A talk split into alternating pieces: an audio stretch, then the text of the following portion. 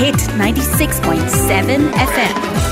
വീണ്ടും രാവിലെ ആറ് മണിയാന്ന് തോന്നും. പക്ഷെ ആറ് മണിയല്ല. ഇപ്പൊ സമയം ഏകദേശം ഒൻപത് മണി പന്ത്രണ്ട് മണിയായി. അതെ നമ്മൾ നമ്മൾ നമ്മൾ കുറച്ച് കുറച്ചൊന്ന് ഉഷാറായിട്ടുണ്ട്.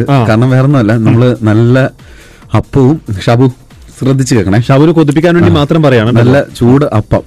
പിന്നെ നല്ല ചൂട് മട്ടൻ കറി. യാ. ഈ മട്ടൻ കറി മട്ടൻ കറി പറഞ്ഞു കഴിഞ്ഞാൽ ജോണിന്റെ അമ്മ ഉണ്ടാക്കിയ മട്ടൻ കറിയാണ്. അതിന് കൂടെ നമ്മൾ നല്ല ചൂട് ചായയും. അതെ. ഷാബുവിന് പറയാനൊന്നും ബാക്കി. ഷാബു പറഞ്ഞു ഷാബു കൊണ്ടുവന്ന പുസ്തകമൊക്കെ അവിടെ മാറ്റി വെച്ചിട്ട് ഞാൻ ഇല്ല ഈ കളിക്കുന്നു. എന്നാ അങ്ങോട്ട് പോയ വഴിക്ക് ഇത് അപ്പം ഉണ്ട് എന്ന് പറഞ്ഞിരുന്നെങ്കിൽ ഞാൻ അപ്പൊ ഉണ്ടായിരുന്നു പക്ഷെ ഇപ്പൊ. ഇതില്ല. ശരി. ഇനി കുറച്ച് മാറ്റി വെച്ചിട്ടുണ്ട്. ആണോ? താങ്ക് യു ജോൺ എനിക്കറിയാം ജോണിന് മാത്രമേ ഉള്ളൂ ആ സ്നേഹം. സ്നേഹം. എനിക്ക് എന്തായാലും അറിയാം. പക്ഷെ ജോൺ മാറ്റിയിട്ട് സ്വന്തം വയറ്റിലാണ്. ശരി ഇപ്പൊ ജോൺ പറഞ്ഞതിൽ വളരെ പ്രധാനപ്പെട്ട ഒരു കാര്യമുണ്ട് അർഫാസ് അതിനെ കൂടെ ചേർന്ന് പറഞ്ഞല്ലോ. അതായത് അമ്മ ഉണ്ടാക്കിയ അപ്പവും പിന്നെന്താണ്? മുട്ടക്കറിയോ? മട്ടൻ കറി. മട്ടൻ കറി. ഞാൻ മുട്ട എന്നാണ് കേട്ടത്. മുട്ടക്കറിയോ? അപ്പൊ മട്ടൻ കറി. ഇത് എപ്പോഴും ഇത് കേൾക്കുന്ന അവസരത്തിൽ ഒരുപാട് പേരുടെ വായിൽ വെള്ളമൂറുന്ന വിധത്തിൽ അവരുടെ അമ്മ ഉണ്ടാക്കിയ ഏതെങ്കിലും കറിയോ ഏതെങ്കിലും പ്രഭാത ഭക്ഷണമോ ഒക്കെ ഓർമ്മ വരുന്നുണ്ടെങ്കിൽ അത് പ്രവാസ ലോകത്തെ വെറും ഒരു ഓർമ്മയായി മാത്രമാണ് നിൽക്കുന്നത്. പ്രവാസ ലോകത്ത് അങ്ങനെ പല ഓർമ്മകൾ ഉണ്ടാവും പലതരത്തിലുള്ള ഗ്രഹാതുരമാർന്ന ഓർമ്മകൾ നമ്മുടെ മനസ്സിലേക്ക് മെല്ലെ മെല്ലെ ആരെങ്കിലും പറയുന്നത് കേട്ടിട്ടായിരിക്കാം ചില കാഴ്ചകൾ കണ്ടിട്ടായിരിക്കാം. അങ്ങനെ ഒരു പ്രവാസി അദ്ദേഹത്തിന്റെ ഓർമ്മകൾ പങ്കുവെക്കുന്ന ഒരു പുസ്തകമാണ് നമ്മൾ ഇന്ന് പരിചയപ്പെടുത്തുന്നത്. ബഷീർ സിൽസില എഴുതിയ മഴ ചാറും ഇടവഴിയിൽ എന്ന പുസ്തകം. Book, book, book, book review. Book review. On the Big Breakfast Club. നമ്മൾ ഈ പേര് കേൾക്കുന്ന അല്ലേ? അതാണ്. അപ്പൊ ആ ടൈറ്റിലിന് ഒരു കാഴ്ചയുണ്ട് കാഴ്ച ഭംഗിയുണ്ട്. അത് കേൾക്കുമ്പോൾ തന്നെ നമ്മുടെ മനസ്സിലേക്ക് മഴയും ഇടവഴിയും ഒക്കെ മെല്ലെ കടന്നു വന്നിട്ടുണ്ടെങ്കിൽ നമ്മളെ കുറ്റം പറയാൻ പറ്റില്ല. കാരണം നമ്മുടെയൊക്കെ മനസ്സിൽ അത്തരത്തിലുള്ള ഗൃഹാതുരമാർന്ന ഓർമ്മകൾ നിറഞ്ഞു നിൽക്കുന്നുണ്ട്. അദ്ദേഹം ഇതിന്റെ ആമുഖത്തിൽ പറയുന്നത് പോലെ ജീവിതഗന്ധമുള്ള കുഞ്ഞനുഭവങ്ങൾ പുസ്തകമാക്കാനുള്ള സൗഹൃദങ്ങളുടെ പ്രലോഭനവും പിന്തുണയുമാണ് ഈ ചെറുപുസ്തകം എന്ന് അദ്ദേഹം പറയുന്നുണ്ട്. അതിന് കൂടെ നിന്ന സുഹൃത്തുക്കൾ അദ്ദേഹം നന്ദി പറയുകയും ചെയ്യുന്നുണ്ട്. ഒരു പ്രവാസിയുടെ ദൂരക്കാഴ്ചകളിലൂടെ മലയാള മണ്ണിന്റെ ഗന്ധങ്ങളും കഥകളും ഉയരുന്നു. ലളിതവും നേർമയുള്ളതുമായ ഗ്രാമീണ ജീവിതത്തിന്റെ ആവിഷ്കാരങ്ങൾ മഴചാറും ഇടവഴികളും നഷ്ടപ്പെട്ട കലാലയ ദിനങ്ങളും അടങ്ങുന്ന ഒട്ടേറെ ഗൃഹാതുരത്വങ്ങളെ കഥകളുടെ ചിമിഴിൽ വാർത്തെടുക്കുന്നു. ആലങ്കോട് ലീലാകൃഷ്ണൻ പറഞ്ഞതുപോലെ എഴുത്ത് ബഷീറിന് തീർത്തും വഴങ്ങുന്ന ആവിഷ്കാര മാധ്യമമാണ് എന്ന് ഈ പുസ്തകത്തിലൂടെ തെളിയിക്കുന്നുണ്ട്. നല്ല ഭാഷ ബഷീറിന്റെ എഴുത്തിലുമുണ്ട് സംഗീതാത്മകത. ആ ലീലാകൃഷ്ണൻ പറയുന്ന വാക്കിൽ തന്നെയുണ്ട്. അദ്ദേഹം സംഗീതത്തെ ഇഷ്ടപ്പെടുന്ന ഒരാളാണ്. ബഷീർ ചില വർഷങ്ങളായി പ്രവാസ ലോകത്ത് കഴിയുന്നതാണ്. ഇദ്ദേഹത്തിന്റെ ഒരു പ്രത്യേകതയുണ്ട്. ഈ മഹഫിൽ പോലെ ഒരു സംവിധാനം പല വെള്ളിയാഴ്ചകളിലും ഇദ്ദേഹത്തിന്റെ വസതിയിൽ സുഹൃത്തുക്കളുമായിട്ട് കൂടാറുണ്ട്. അപ്പം സംഗീതത്തെ ഇഷ്ടപ്പെടുന്ന സംഗീതത്തെ താല്പര്യപ്പെടുന്ന ഓർമ്മകളിൽ ജീവിക്കുന്ന ഒരു പ്രവാസിയുടെ അനുഭവങ്ങൾ ഓർമ്മകളൊക്കെ പങ്കുവയ്ക്കുന്നതാണ്. വനിതാ വിനോദാണ് ഇതിന്റെ ആമുഖം മുഖവുര എഴുതിയിട്ടുള്ളത്. പറയുന്നത് പോലെ ചെറിയൊരു വീട് സമയമില്ലാത്ത തെരുവ് കുട്ടിക്കാലത്തെ ഉദ്യാനം മനുഷ്യന്റെ ഓർമ്മ എന്ന അവാച്യമായ അനുഭൂതിയെ ഏറ്റവും നന്നായി അടുക്കി വെക്കാവുന്നത് ഇതുപോലൊരു ഹൈക്കുവിലാണ്.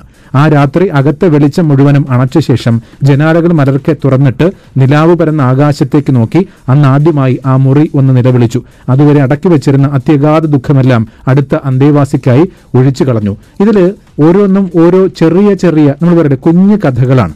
കുഞ്ഞു കഥകൾ എന്ന് പറയുമ്പോൾ അദ്ദേഹത്തിന്റെ ജീവിതത്തിലൂടെ കടന്നുപോയ ഒരുപാട് ആളുകളെ. ആദ്യത്തെ തമ്പ് എന്ന് പറയുന്ന ഒരു കഥ പറയുന്നത് ഒരു കത്ത് എഴുതുകയാണ് പ്രിയപ്പെട്ട ബബൻ ഇത് നിനക്കുള്ള കത്താണോ എന്ന് എനിക്കറിയില്ല. ഓർമ്മകൾ മുനമുറിഞ്ഞെഴുതുകയാണ്. ജഗദാസ് ബബൻ എന്ന നിന്റെ പേരിൽ എപ്പോഴും ഒരു പുതുമ തോന്നിയിട്ടുണ്ട്. വല്ലാത്ത ആകർഷണവും ലാലി കാളിദാസ് ഭാസ്കരട്ടൻ എന്നീ പേരുകൾക്കില്ലാത്തൊരു പുതുമ.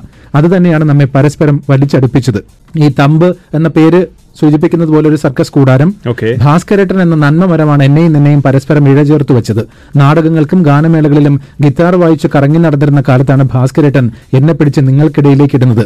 കുറ്റിപ്പുറം സെയ്തുക്കയാണ് എന്നെ അന്ന് ഇന്റർവ്യൂ ചെയ്തത്. ഒരു പാവം മാനേജർ സെയ്തുക്ക വഴി ഒരുപാട് പേർക്ക് ജോലി കിട്ടിയിട്ടുണ്ട്. അദ്ദേഹം നേരെ എന്നെ കൊണ്ടുപോയി ലാലിയെ ഏൽപ്പിച്ചു കൊടുത്തു. അവനാണ് പിന്നെ തമ്പിൽ ഓരോരുത്തരെയും പരിചയപ്പെടുത്തുന്നത്. ഒടുവിൽ അക്കൂട്ടത്തിൽ കാളിദാസ് വസന്ത ദമ്പതികളെ പ്രത്യേകം പരിചയപ്പെടുത്തുകയും ചെയ്തു എന്ന് പറഞ്ഞിട്ട് ഈ തമ്പിന്റെ വിശേഷങ്ങളൊക്കെ പങ്കുവയ്ക്കുന്നു ഏറ്റവും അവസാനം ഈ ബബൻ ഇപ്പോൾ എവിടെയുണ്ട് എന്ന് കേൾക്കുമ്പോഴാണ് അദ്ദേഹത്തിന്റെ ഓർമ്മകളിൽ അന്നുണ്ടായിരുന്ന ഒരു ഒരാളെ പോലും തിരിച്ചു കിട്ടുന്നില്ല. ഇൻഡോറിനടുത്ത് രൂപ്നഗറിൽ സർക്കസ് കളിച്ചുകൊണ്ടിരുന്നപ്പോഴായിരുന്നു ആ ദുരന്തമെന്ന് ലാലി വിളിച്ചു പറഞ്ഞത് ഇപ്പോഴും ഓർമ്മയുണ്ട്. ബബൻ തിളങ്ങുന്ന വാളുകൾക്കിടയിൽ നീ എന്ന പോരാളിയെ ഞാൻ ഓർമ്മിക്കാറുണ്ട്. ബബൻ എന്തായിരുന്നു? സർക്കസിലെ ആരായിരുന്നു എന്ന് ആ വാചകത്തിൽ തന്നെ വ്യക്തമാണ്. ഉയർത്തിക്കെട്ടിയ തട്ടില്ല ഭാസ്കരേട്ടന്റെ കരയുന്ന ക്ലാർനെറ്റില്ല ലാലിയുടെ കാതടപ്പിക്കുന്ന ജാസിന്റെ ശബ്ദവുമില്ല. എങ്കിലും നിനക്കായി ഒരു പാട്ട് ഞാൻ ഈ ഗിറ്റാറിൽ വിരൽ തൊട്ട് പാടുന്നു വിലാപങ്ങളുടെ അപശ്രുതിയില്ലാതെ. ഈ ഇതിനകത്ത് പറഞ്ഞതുപോലെ കുട്ടിക്കാലത്ത് വിദ്യാലയത്തിലൊപ്പം പഠിച്ചിരുന്ന കൂട്ടുകാരുണ്ട് കൂട്ടുകാരികളുണ്ട്. അദ്ദേഹം പിന്നീട് അധ്യാപകനായ ഒരു പ്രൈമറി സ്കൂളിൽ ജോലി നോക്കിയിരുന്നു. അവിടെയുള്ള സഹപ്രവർത്തകരുണ്ട്. ഇതുപോലുള്ള പലയിടങ്ങളിലും ജോലി ചെയ്തിരുന്നപ്പോ കണ്ടു പരിചയിച്ച കുറെ മുഖങ്ങളുണ്ട്. അപ്പൊ അവരെ ആരെയും പിന്നെ തിരികെ കിട്ടിയിട്ടില്ല. പക്ഷെ അദ്ദേഹത്തിന്റെ കൂടെ ഒരാളുണ്ട്. ഓക്കെ. ഈ മഴചാറും ഇടവഴിയിൽ എന്ന കാര്യം പറഞ്ഞിട്ട് അത് ആരാണെന്ന് കൂടി അദ്ദേഹം പറയട്ടെ. അത് ശരിക്കും മഴ ചാറിക്കൊണ്ടിരിക്കുന്ന ഇടവഴിയിലൂടെ നടന്നുപോയ ഓർമ്മകളുടെ ഒരു ഓർമ്മക്കുറിപ്പ് മാത്രമാണ്. അതായത് എന്റെ യൗവനത്തിലും ബാല്യത്തിലും ഒക്കെ ഉണ്ടായിട്ടുള്ള ഓർമ്മകളെ ഒന്ന് ഹൃദയാക്ഷരം കൊണ്ട് അതുപോലെ അച്ചടി ഭാഷയൊന്നും ഇല്ലാതെ വളരെ ലളിതമായ രീതിയിൽ സംസാര ഭാഷയിൽ എഴുതാൻ ശ്രമിച്ച ഒരു പുസ്തകമാണ് മഴചാറുമുടി മഴയിൽ ഇതിൽ പറഞ്ഞിട്ടുള്ള ഞാൻ എന്റെ ഓർമ്മകളിൽ പറഞ്ഞിട്ടുള്ള കഥാപാത്രങ്ങളൊക്കെ സാങ്കല്പികമല്ല അതൊക്കെ ശരിക്കും സംഭവിച്ചിട്ടുള്ളത് തന്നെയാണ്. പക്ഷെ അവരിൽ ഒരാ ഒരാളെ പോലും തിരിച്ച് ലഭിച്ചിട്ടില്ല എന്നതെല്ലാം സത്യം. പക്ഷെ ഞാൻ ഈ കഥയിൽ പറയുന്ന ഒരു സ്കൂൾ ഓർമ്മകളിൽ പറയുന്ന അധ്യാപകനായിട്ട് ജോലി ചെയ്യുന്ന ആ കാലഘട്ടത്തിൽ ഉണ്ടായിട്ടുള്ള ഒരു അനുഭവകഥ അതിനകത്ത് ഞാൻ പറയുന്നുണ്ട്. അതിനകത്ത് ഞാൻ പരിചയപ്പെട്ട് സ്കൂളിൽ ഞാനൊരു സ്കൂളിൽ വെച്ചൊരു ഒരു പ്രണയലേഖനം പോലത്തെ ഒരു ചെറിയ കത്ത് കൈമാറുന്നു. അവിടുത്തെ സ്കൂളിലെ ഹെഡ് മാസ്റ്റർ പിടിക്കുന്നു. അതുകൊണ്ടുണ്ടാവുന്ന ചില ജാള്യതകളും പ്രയാസങ്ങളും ദുഃഖങ്ങളും അന്നത്തെ കാലത്തുണ്ടായിട്ടുള്ള ആ ഒരു തമാശകളൊക്കെ ഞാൻ ഒരു ചെറിയ കഥകളിൽ എഴുതിയിട്ടുണ്ട്. അതിൽ വന്ന ആ കഥാപാത്രമായിരുന്നു അതായത് അന്ന് കത്ത് കൊടുത്ത ആ ആളായിരുന്നു പിന്നീട് എന്റെ ജീവിതത്തിലും ഇപ്പോഴും എന്റെ കൂടെയുള്ള എന്റെ ജീവിത സഖി എന്നുള്ളത് ഒരു പ്രത്യേകതയാണ്. അപ്പൊ അത് മാത്രമാണ് ഇപ്പോഴും അദ്ദേഹത്തിന്റെ ഒപ്പമുള്ള അത് ഓർമ്മയല്ല ജീവിതത്തിനോടൊപ്പം സഞ്ചരിക്കുന്നതാണ്. എപ്പോഴും നമ്മൾ പറയാറില്ലേ പലപ്പോഴും ഈ മരണങ്ങൾ അല്ലെങ്കിൽ നഷ്ടപ്പെട്ടു പോയതൊക്കെ ആയിരിക്കും നമ്മൾ കൂടുതലായിട്ട് ഓർമ്മകളിൽ നിറഞ്ഞു നിൽക്കുക. അങ്ങനെ കുറെ കാര്യങ്ങളുണ്ട്. നഷ്ടപ്പെട്ടു പോയവരെ കുറിച്ചിട്ടുള്ള ഓർമ്മകളൊക്കെ പങ്കുവെക്കുന്നുണ്ട് പക്ഷേ ചില കഥകൾക്ക് ഒരു വലിയ ഒരു ഒരു സാഹചര്യവും ഒരു സാധ്യതയൊക്കെ ഉണ്ട്. ഉദാഹരണത്തിന് ഇര എന്ന് പറയുന്ന ഒരു കഥയുണ്ട്. കാരൂരിന് കാരൂർ എഴുതിയ ഒരു എന്യൂമറേറ്ററുടെ കഥ പോലെ തന്നെയാണ് ഈ ഒരു ഇരയുടെ കഥ. പക്ഷെ ഇത് രണ്ടും തമ്മിൽ വലിയ വ്യത്യാസമുണ്ട്. വോട്ടർ പട്ടിക പുതുക്കാൻ വന്നതാ. ഇവിടെ മുതിർന്നവർ എത്ര പേരുണ്ട്? മഞ്ഞുകാലത്തിന്റെ വരവറിയിച്ചുകൊണ്ടുള്ള കാറ്റ് നിർവികാരമായി വീശിക്കൊണ്ടിരുന്ന ഒരു നട്ടുച്ച നേരത്തായിരുന്നു അത്. റോഡിൽ നിന്ന് ചെമ്മൻ പാതയിലൂടെ ഇറങ്ങി പറങ്കിമാവുകൾക്കിടയിലൂടെയുള്ള ഇടവഴിയിലൂടെ ചെന്ന് പുല്ലൂർ ഒൻപതാം വാർഡിലെ കരുവാനാലയുടെ കിഴക്കേ വീടാണ് സ്ഥലം. നിങ്ങൾ കുറ്റൂർ സ്കൂളിലെ മാസ്റ്റർ അല്ലേ ഇങ്ങോട്ട് ഇരുന്നോളിൻ. അന്ന് മുഴുവനും അവിടെ തന്നെ ഇരിക്കാനാണ് മാഷക്ക് തോന്നിയത്. കാരണം ഇക്കാലം അത്രയും ഇത്രയും തിളക്കമാർന്ന ഒരു വട്ടമുഖം മാഷ പരിസരത്തൊന്നും കണ്ടിട്ടില്ല. ഇവിടെ വേറെ ആരും ഇല്ലേ കുട്ടി? ഉമ്മ ഒരു കുടിയിരിക്കലിന് പോയതാ. ഉപ്പ മാർക്കറ്റിൽ പണിക്ക് പോയി. ഓ ഏതായാലും കുട്ടി ആ റേഷൻ കാർഡ് എടുത്തുകൊണ്ട് വരൂ. നിഷ്കളങ്കമായ സംസാരവും ഒരു പണത്തൂക്കം കളങ്കമില്ലാത്ത പത്തരമാറ്റിന്റെ ചേലും കവിത വിരിയുന്ന കണ്ണുകളും പതിനാലാം രാവിന്റെ മുഞ്ചുള്ള ഒരു മാലാഖ പെൺകുടി റേഷൻ കാർഡ് കൊണ്ടുവന്നു. ചുരുണ്ടുകൂടി കേടുവന്ന റേഷൻ കാർഡിലെ പേജുകൾ മാഷ് ശ്രദ്ധയോടെ മറിച്ചു നോക്കി. അതിൽ ഓരോരുത്തരുടെയും പേരുകളൊക്കെ പറയുന്നുണ്ട്. എന്ത് പറഞ്ഞു തുടങ്ങും എങ്ങനെ പറയുമെന്ന കുണ്ടിതത്താൽ കാർഡിന്റെ പേജുകൾ ഓരോന്നായി മാഷ് മറിക്കാൻ തുടങ്ങി. അപ്പോഴാണ് ഇതിന്റെ നടുപേജിലായി ഒരു നൂറിന്റെ ഒറ്റ നോട്ട് തടഞ്ഞത്. ആരോ മറന്നു വെച്ചതായിരിക്കുമെന്ന് കരുതി മാഷ് അതെടുത്ത് അവൾക്ക് നേരെ നീട്ടി. അതായത് വെച്ചോളൂ. ഫു ഇബിലീസേ മാസ്റ്റർ അത്രേ. നിങ്ങൾ എന്താ എന്നെ പറ്റി വിചാരിച്ചേ? അങ്ങനത്തെ പെണ്ണുങ്ങൾ ഉണ്ടാകും എന്നോട് വേണ്ട കളി. കടന്നു വെക്കും ഇവിടുന്ന്. അല്ലെങ്കിൽ ഇപ്പോൾ ആളുകളെ വിളിച്ചു കൂട്ടി നിങ്ങളുടെ നടുപ്പുറം പൊളിക്കും. വെളിച്ചപ്പാട് കണക്കെ ഉറഞ്ഞു തുള്ളി അവൾ അകത്ത് കയറിയതും മാവും പലകയും കൊണ്ടുണ്ടാക്കിയ മുൻവാതിൽ കൊട്ടിയടച്ചതും ചെകിടിന് അടികിട്ടിയ കണക്കായി. എന്യൂമറേറ്ററായി പോയതാണ്. നല്ല സന്തോഷത്തോടു കൂടി അതിനകത്തിരുന്ന പണം തിരികെ ഏൽപ്പിച്ചതായിരുന്നു. പക്ഷെ പെൺകുട്ടി തെറ്റിദ്ധരിച്ചു പോയി. അപ്പൊ കാരൂരിന്റെ കഥയിലെ അന്നത്തെ കാലമല്ല ഇന്നത്തെ കാലം ഒന്ന് ഓർമ്മിപ്പിക്കുന്ന ബഷീറിന്റെ ഒരു കഥയുണ്ട്. വേറൊന്ന് നമ്മുടെയൊക്കെ സ്കൂൾ ഓർമ്മകളിൽ ഒരു പ്രാന്തൻ കഥാപാത്രം ഉണ്ടാവും നമ്മുടെയൊക്കെ നാട്ടിൻ പുറത്ത് ഒരാളെ നമ്മൾ പ്രാന്തനായി മുദ്ര ഉത്തേജിച്ചു എന്റെ നാട്ടിലുണ്ടായിരുന്നു ഒരു ഗോപാലൻ എന്ന് പറയുന്ന ഒരു പ്രാന്തൻ കഥാപാത്രം ഉണ്ടായിരുന്നു. അദ്ദേഹത്തിന്റെ കയ്യിൽ എപ്പോഴും ഒരു വടി ഉണ്ടാവും ഏതെങ്കിലും ഒരു ടെലിഫോൺ പോസ്റ്റിന്റെ അടുത്ത് പോയിട്ട് അദ്ദേഹം അതിൽ അടിച്ചിട്ട് ഹലോ ബുഷറിലെ ഇറാഖിൽ യുദ്ധം തുടങ്ങിയിട്ടുണ്ട് നിങ്ങൾ പാറ്റൻ ടാങ്ക് അയക്കോ അത് ഞാൻ ഇവിടെ നിന്ന് അങ്ങോട്ട് അയക്കുന്നു ഇങ്ങനെയൊക്കെ ചോദിക്കുന്ന ഒരാളായിരുന്നു ട്രാഫിക് പോലീസ് ആവും ചിലപ്പോൾ അതുപോലെ ഒരു കൊച്ചുണ്ണി പ്രാന്തനെ കുറിച്ച് പറയുന്നുണ്ട് കൊച്ചുണ്ണി എന്ന് പറയുമ്പോൾ ശരിക്കും അദ്ദേഹത്തിന്റെ പേര് യഥാർത്ഥത്തിൽ കൊച്ചുണ്ണി എന്നല്ല ഞാൻ അത് കഥയ്ക്ക് വേണ്ടിയിട്ട് പേര് മാറ്റിയിട്ടാണ് അതും ഈ പറഞ്ഞതുപോലെ എന്റെ സ്കൂൾ കാലഘട്ടങ്ങളിൽ സ്കൂളിലേക്ക് പോകുമ്പോഴും പോകുന്ന വഴികളിലും തിരിച്ചു വരുമ്പോഴും ഒക്കെ തന്നെ ആ വഴികളിൽ വഴിയരികിൽ എപ്പോഴും കാണാറുള്ള ഒരു വൃദ്ധനായിട്ടുള്ള വളഞ്ഞ് മെലിഞ്ഞ് ക്ഷീണിച്ച ഒരു ശരീരമാണ്. അദ്ദേഹത്തിന് ഞാൻ കൊടുത്ത പേരാണ് കൊച്ചുണ്ണി. യഥാർത്ഥത്തിൽ അദ്ദേഹത്തിന്റെ പേരെന്താണെന്ന് പോലും എനിക്ക് അറിഞ്ഞൂടാ. പക്ഷെ ആ കാലഘട്ടത്തിൽ ഞാനും ഞാൻ ഉൾപ്പെടുന്ന ആ വിദ്യാർത്ഥികളൊക്കെ തന്നെ ആ സ്കൂളിൽ പോകുന്ന കുട്ടികളൊക്കെ തന്നെ പേടിയോട് കൂടി ഭയത്തോടു കൂടി കണ്ടിരുന്ന ഒരു ഭ്രാന്തനായിരുന്നു ഈ പറഞ്ഞ കഥാപാത്രം. പക്ഷെ അദ്ദേഹം അങ്ങനെ ഒരു ആളായിരുന്നില്ല എന്നുള്ളത് പിന്നീട് കാലഘട്ടങ്ങൾക്ക് ശേഷമാണ് അദ്ദേഹത്തിന് മരണശേഷമാണ് അറിയുന്നത്. അതൊരു ഭ്രാന്തനായിരുന്നില്ല എന്നുള്ളത്. അതുകൊണ്ട് തന്നെയാണ് ഞങ്ങളുടെ നാട്ടിൽ ഒരു വലിയൊരു പോസ്റ്റർ അദ്ദേഹത്തിന്റെ ആ ഭ്രാന്തന്റെ ചിത്രം ഇപ്പോഴും നിലനിൽക്കുന്നുണ്ട് ഞങ്ങളുടെ നാട്ടിൽ അപ്പൊ ആ ഓർമ്മകളെ ഒന്ന് അയർവെക്കുകയായിരുന്നു ആ കഥാപാത്രം. ശരിക്കും ഞാൻ പഠിച്ചിട്ടില്ലെങ്കിൽ തന്നെയും എന്റെ ഓർമ്മകളിലൂടെ അദ്ദേഹത്തെ കൊണ്ടുവരാൻ ശ്രമിച്ചതാണ് കഥാപാത്രം. ഓക്കെ ഓക്കെ മലപ്പുറം ജില്ലയിലെ മാറഞ്ചേരി പനമ്പാട് സ്വദേശിയാണ് ബഷീർ സിൽസില. ഇത് പറയാനുള്ളൊരു കാരണമുണ്ട്. കാരണം നമുക്കറിയില്ല നമ്മളൊക്കെ ഇദ്ദേഹം ബിരുദവും അധ്യാപക പരിശീലനമൊക്കെ പൂർത്തിയാക്കി ആറു വർഷം സർക്കാർ സ്കൂളിൽ അധ്യാപകനായിരുന്നു.